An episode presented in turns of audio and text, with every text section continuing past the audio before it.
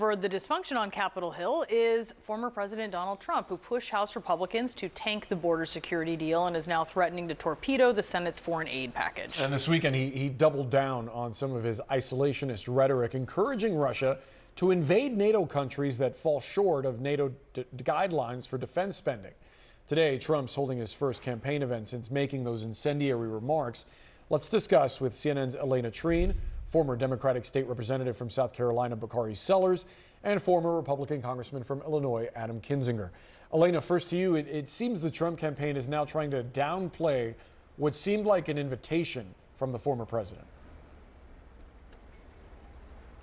They are. Uh, I'd say downplay, but they're also not shying away from some of these comments. You heard Donald Trump himself double down on what he said on Truth Social, arguing that uh, he's made NATO stronger. He's been pushing them to pay up and, and meet their spending obligations. But you do see his campaign and other allies trying to downplay this as well. They're saying, look, you have to take Donald Trump seriously, but not literally. Uh, and I think it's really interesting to see how the party has been rallying around him in light of these comments, arguing, uh, you know, you heard the top Republican on the Senate Foreign Relations Committee, Marco Rubio, saying that this is zero concern. You heard Lindsey Graham, another top Republican on that committee, arguing that this is Donald Trump being Trump and that uh, he's never invaded another country before. This is his way of just trying to get these NATO member countries uh, to pay enough. But I do think there's a lot of concern within the party. But again, you're seeing his Republican allies, particularly those on the Hill, continue to rally around him. It's similar to his those comments he made about Nikki Haley's husband. Um, a lot of people,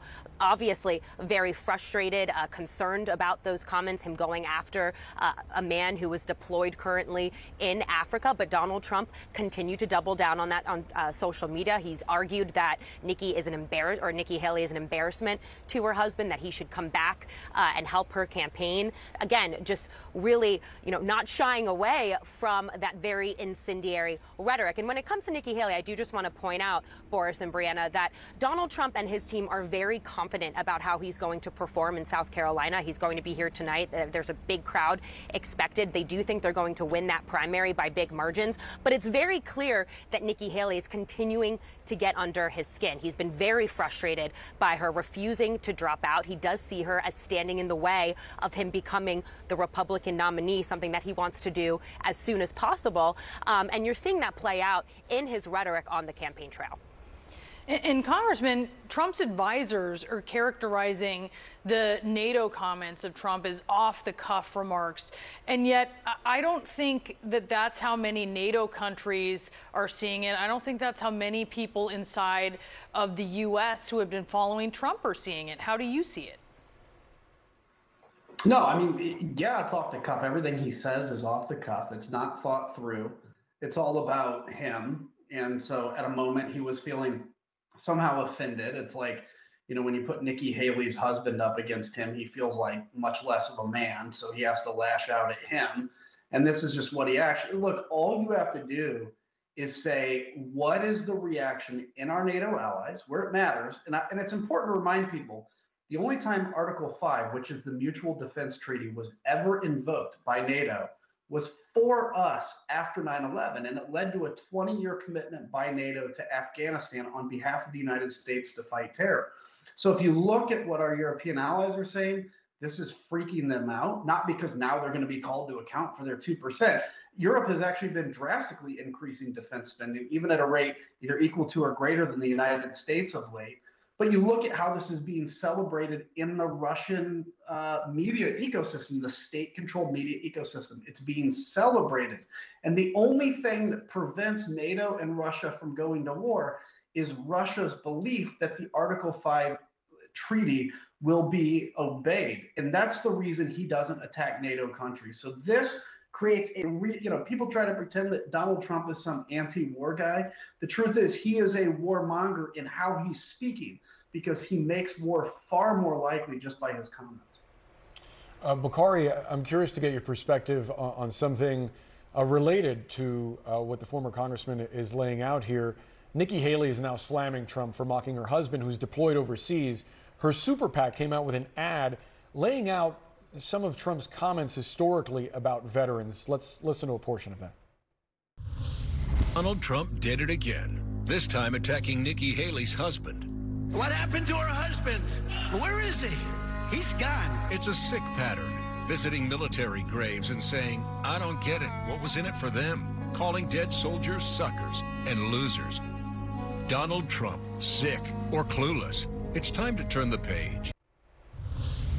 Yet it doesn't seem to move the needle within the party, Bakari. Well, it doesn't move the needle because the person who said it still will vote for Donald Trump. I mean, look, you have to have some level of fortitude. Nikki Haley asked the question who's going to vote for someone if they get convicted of any of these felonies uh, and indictments that Donald Trump's accused of. In fact, she's already said out of her own mouth that she would vote for him. And so you have these people, particularly on the on the right side of the aisle, who play these political games, who try to um, uh, mislead or, or, or, in this case, not lead the American public, and it just doesn't work. We know that Donald Trump doesn't have respect for our military. We know he does not have respect for POWs. We've seen him insult John McCain. We've seen him insult in individuals in military grave sites and burials. We've seen him insult Michael Haley, who's actually deployed overseas. This is not new. In fact, the flippant comments he made about our NATO allies, this is not new. There's nothing that Donald Trump says that will be new or some type of newly inflammatory rhetoric. All of these things, he has beaten that horse to death. But the, the question is whether or not the American public wants to double back, whether or not they want to uh, be browbeat by this rhetoric again and again and this chaos again and again, or if they're exhausted from it. I bet they're exhausted from it and want some of the normalcy that was or is Joe Biden. And so that's kind of what we're looking at. And when you have a great ad like this, the Nikki Haley super PAC put out, all you have to do is look at the candidate, and the candidate's still going to vote for Donald Trump. So the ad, the ad don't mean a whole lot of nothing. Congressman, you're a veteran. I wonder what you think about this episode. I mean, look, it's sick. It's just, it's just, again, the only thing I can figure in trying to get in Donald Trump's mind is he obviously has no self esteem. Let's be clear about that. And his brash loudness in attacking people is actually an outflow of the fact that he has no self esteem. And I, I, I, don't celebrate saying that. I wish he did have self esteem. But when you put people that would be willing to get, think about this give your life. We call giving your life the ultimate sacrifice, but like, like I think sometimes we glaze over that. You literally, everything you have become, you now are willing to put it into to defend a future for people that you don't even know. That is an amazing, incredible sacrifice. And Donald Trump thinks that only losers do that because he's never sacrificed anything a day in his life. We as Americans appreciate, obviously, those that make or are willing to make the ultimate sacrifice. Donald Trump abhors them.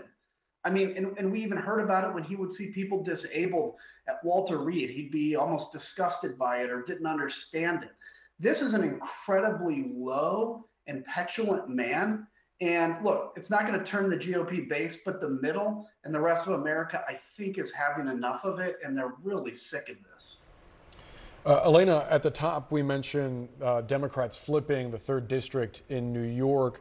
Uh, Trump obviously not happy about that. He he slammed the Republican congressional candidate Mazi Pilip, uh, essentially saying that she wasn't MAGA enough, and that's why she lost. What do you make of him making that statement? Look, we've heard that type of rhetoric from Donald Trump before. I think New York was obviously a different type of race, a different district. Uh, of course, you had uh, Tom Suozzi, who had run in before. He had great name ID, but um, and a lot of Republicans, I should say, in Congress, as Lauren Fox pointed out earlier, downplaying that and playing up um, just the dynamics of that race. But look, Donald Trump very much does believe that his endorsement carries a lot of weight. That those who back him uh, are more successful. And then on the other side of that, you have a lot of Republicans who note uh, that in 2022, a lot of uh, Republicans did not win their races, including Trump backed Republican candidates. And so um, I think that is definitely a concern for a lot of people looking forward to this election. Um, if Donald Trump is on the ballot against Joe Biden, of course, his name is going to carry a lot of weight. But as Trump continues to uh, figure out who's he he's endorsing, and I should note as well here, Boris and Brianna, that he's endorsing a lot fewer candidates this time around. And I'm told that is a strategic